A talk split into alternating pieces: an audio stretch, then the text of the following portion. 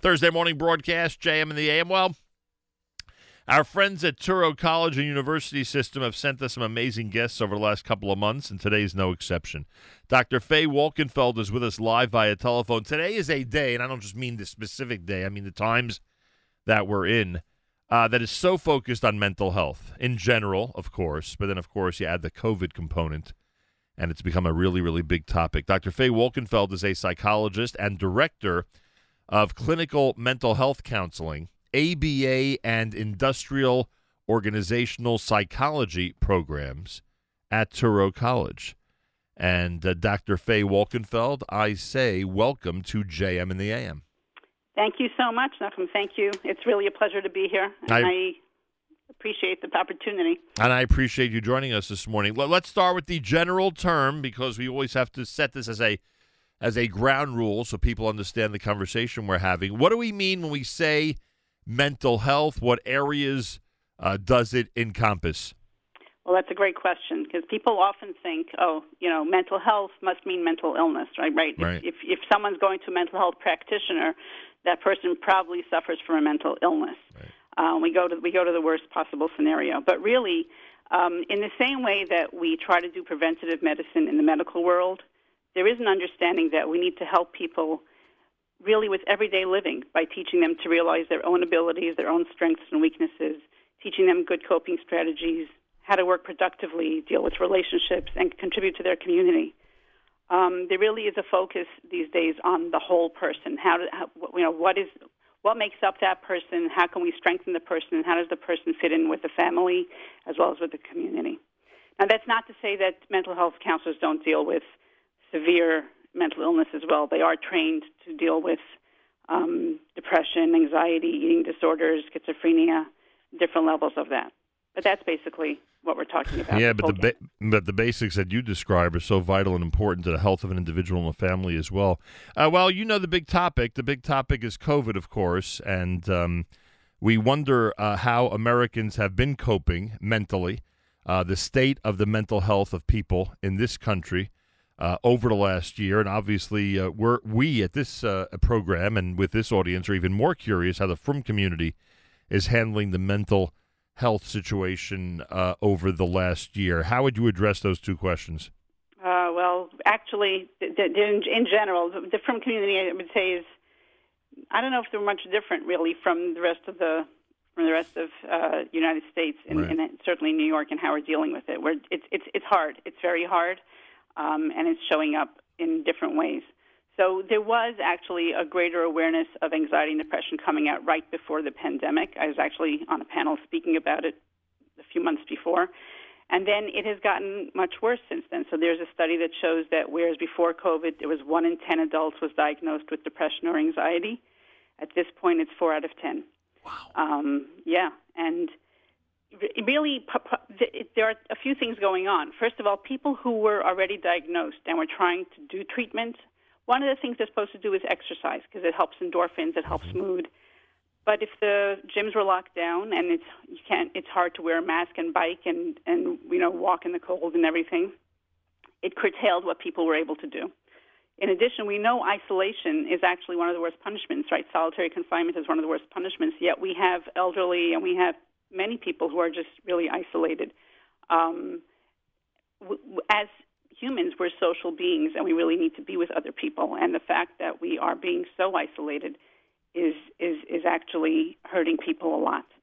Um, so we are suffering in that way, and we know that people are reacting sometimes with COVID fatigue, right, by doing the opposite, so just saying, "Forget it all, I'm giving up," you know, and I'm just going to go do whatever I want to do. Yeah, not not that I need to force you into making a political commentary, but it is frustrating watching our government leaders not appreciate what people are going through from a mental health perspective. For instance, you talk about isolation, and of course, so many different social environments and social atmospheres are completely closed down right now. We get that, but you'd think they'd be a little bit as they think about how they're going to reopen you'd think they'd be a little bit more sympathetic you'd think they'd be a little bit more anxious to get certain things open quicker just to increase the capability of somebody being more social and losing some of that loneliness and unfortunately that hasn't been the case No, it hasn't, and it's actually it's it's been a problem in in schools as well. Actually, Right. one very interesting finding also that came out is that mothers with children under 18 years of age, I mean, women with children under 18 years of age, are suffering much more than the average adult, and they're suffering more than men with children under 18 years of age. That's a whole other story, but it does speak to the fact that you know having the kids home, and and even if they go to school, there, there aren't that many. If you have days off, there's no place to take them Right. There's nothing to do with them. And so it, it, it really is causing undue stress, besides the fact that they're homeschooling and everything else. Right. Those who take their responsibility as parents, and especially as mothers, as you pointed out, very seriously, it's going to become a very anxious situation. Dr. Faye Wolkenfeld is with us live via telephone, psychologist and director of clinical mental health counseling, ABA and industrial organizational psychology programs at Touro College. Uh, could you give us some signs that, you know, where, where it reaches the boiling point where you would recommend someone does need to reach out for help from a mental health professional?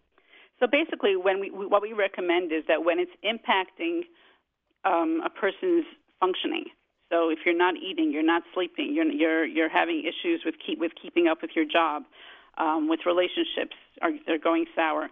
If you're feeling distress in some way that's really impacting your life, um, get help right away because all that's if you don't, that's just going to get worse and cause much more severe issues. One of the problems is that people who need help often are not ready to make that call or, or don't recognize the fact that they need help. Right, and so it, it, it it does become incumbent on, on those of us who are who on their loved ones to Yeah. Try to point it out. Then their loved ones make the call and then they don't speak to them for a month. exactly, I'm, not, exactly. I'm not trying to encourage that. I'm just saying that the loved ones who really care about others, boy oh boy, do they put themselves in a position in a very sensitive position when they act upon uh, you know trying That's to help trying to help their relative. But you're right, uh, and everyone's got to know that. If it reaches that point, everybody, please either yourself because you're self-aware and you understand it, or uh, you know, if you're a relative of somebody who's suffering in that way, do what you can to step in and do what's possible. A lot of people are considering careers in fields that have now become, you know, high profile. We talked a few weeks ago with the uh, uh, with one of the doctors uh, on uh, on uh, and one of the professors from Touro about the Fauci effect and uh, people want to get, wanting to get into the nursing field or the uh, medical field in general because of what they've seen on the front lines during this pandemic. Are people now considering careers in your field, field of mental health, as a result of this crisis and just realizing how vital uh, a role a professional can play in changing people's lives in this area? Absolutely. We actually have one student who, um, a young Hasidic guy, who who was really he was working toward going for occupational therapy, and he he witnessed a number of people who were work who were who had tried some suicide attempts, and um, Wow. he he switched over to mental health, and he's now one of he's a great student. He's he's in our program. Yeah, and he'll end up saving lives. Probably. Yeah. Yes. Yes. And so we're, we're definitely seeing um, that there's a that we're definitely seeing uh, more people interested and realizing that this is an issue and that we need people on the front lines. What's the what's the course of study? How does one get onto the track that he's in? Like, what's the course of study in order to get a degree in this? So the first thing to be, to be accepted, you need a bachelor's from an accredited institution. Right. Um, and then in terms of what we do, so with, there's um, 60 credits worth of coursework that people take, and with that coursework, they do a practicum and internship. Um, we have someone on staff who actually is uh, designated to give to make sure everyone has a placement, and he's excellent. So we have every we've had 100% placement over the, over the last five years. People from other schools are actually calling him to help them with placements because Wow. yeah, well, we don't allow that, but yes. Um, so, um, but, but Baruch Hashem, we've been very successful with that, and so um, people should not be concerned about about where they're going to find placements because we we we found in hospitals and we found agencies and many other places. Um, in terms of on the ground training, the the there's role play in the classrooms. We have specific we we have an affiliation with an institute where students get additional training um, on our premises. Um, and we're generally very, very student friendly. So, in terms of understanding the Frum community, I keep getting requests Frum applicants. You know, what happens if I get married in the middle of the program, or Right. if I have a baby, or whatever? Right. We work with the students, and we're very cognizant of the from needs, and we want people who, you know, who are sensitive and who are going to be effective in the field to make the most of the opportunity to do that. Um, what do people? Uh, you know, there, there, are people who will make recommendations to certain young people and say, "Oh, you, you know, you you have this attribute, or you have this talent, you have this skill. You should consider a career in helping people in the mental health area." What should people look for? What what what type of tools do young people need to really excel in this area? So, really, I would say three main things that come to mind to, for me is empathy, right. being able to to empathize with someone else um, also, humility. It's really important to be able to be humble. Say, something, say you don't know when you don't know, um, and I'll, and listen to the client. If you think you know everything, you're not really going to listen. Um, and have patience and re- recognize sometimes you're going to make recommendations and the client will not necessarily you know listen to what you're saying. That's okay um, it's the it's really about the client recognizing for him and herself when they have to do what they have to do. Dr. Faye Wolkenfeld is with us. Finally, what what does Touro offer regarding this degree? What can you tell us? So we offer a very warm environment um, where we work with the students. Um, we offer the degree. We offer special trainings, as I said, as part of the degree, and we offer the clinical placements. Right. Um, we also um, are New York State recognized for offering 350 hours toward the substance abuse credential, the CASAC. So all of our students come out with that ability to get the credential, um, and that really puts us a little. That allows um, graduates to earn more because yeah. you earn more if you have that credential in addition to the um, master's degree. Um, and we have a scholarship program available that we work in conjunction with the social work program. Um, it's a federal grant for working with substance abuse clients, and they can get a $10,000 scholarship if they're part of that. And as you mentioned earlier, then the Shomer Shabbos component, there's no one, no institution more sympathetic than yours in terms of uh, adju- adjusting for for Shabbos and uh, for anything having to do with the Frum community. Absolutely, for you know they're off Chol Hamoed. Right. There, I mean, there's a lot of sensitivity around that. Right. Faye, Dr. Faye Wolkenfeld, psychologist and director of clinical mental health counseling, uh, ABA and industrial organizational psychology programs at Touro College. Best uh, way for people to get more information about everything we've discussed would be? Would be to go to the website. Um, Touro.edu? S, it's shs.touro.edu. Ah.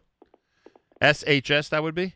Yeah, shs.touro.edu slash program slash mental health counseling um, continued success as more and more people in our community, the young people, um, take you up on your offer to be trained in and to get degrees in this field. They're only going to be helping more and more people in our community down the road. So, kol hakavod. I mean, thank you very much. Dr. Faye Wolkenfeld, check out the website. Um, in general, the Touro website, touro.edu. And, um, and you can check out with the address that uh, she provided the specifics regarding these programs we discussed this morning. More coming up. It's a Thursday morning broadcast at JM in the AM.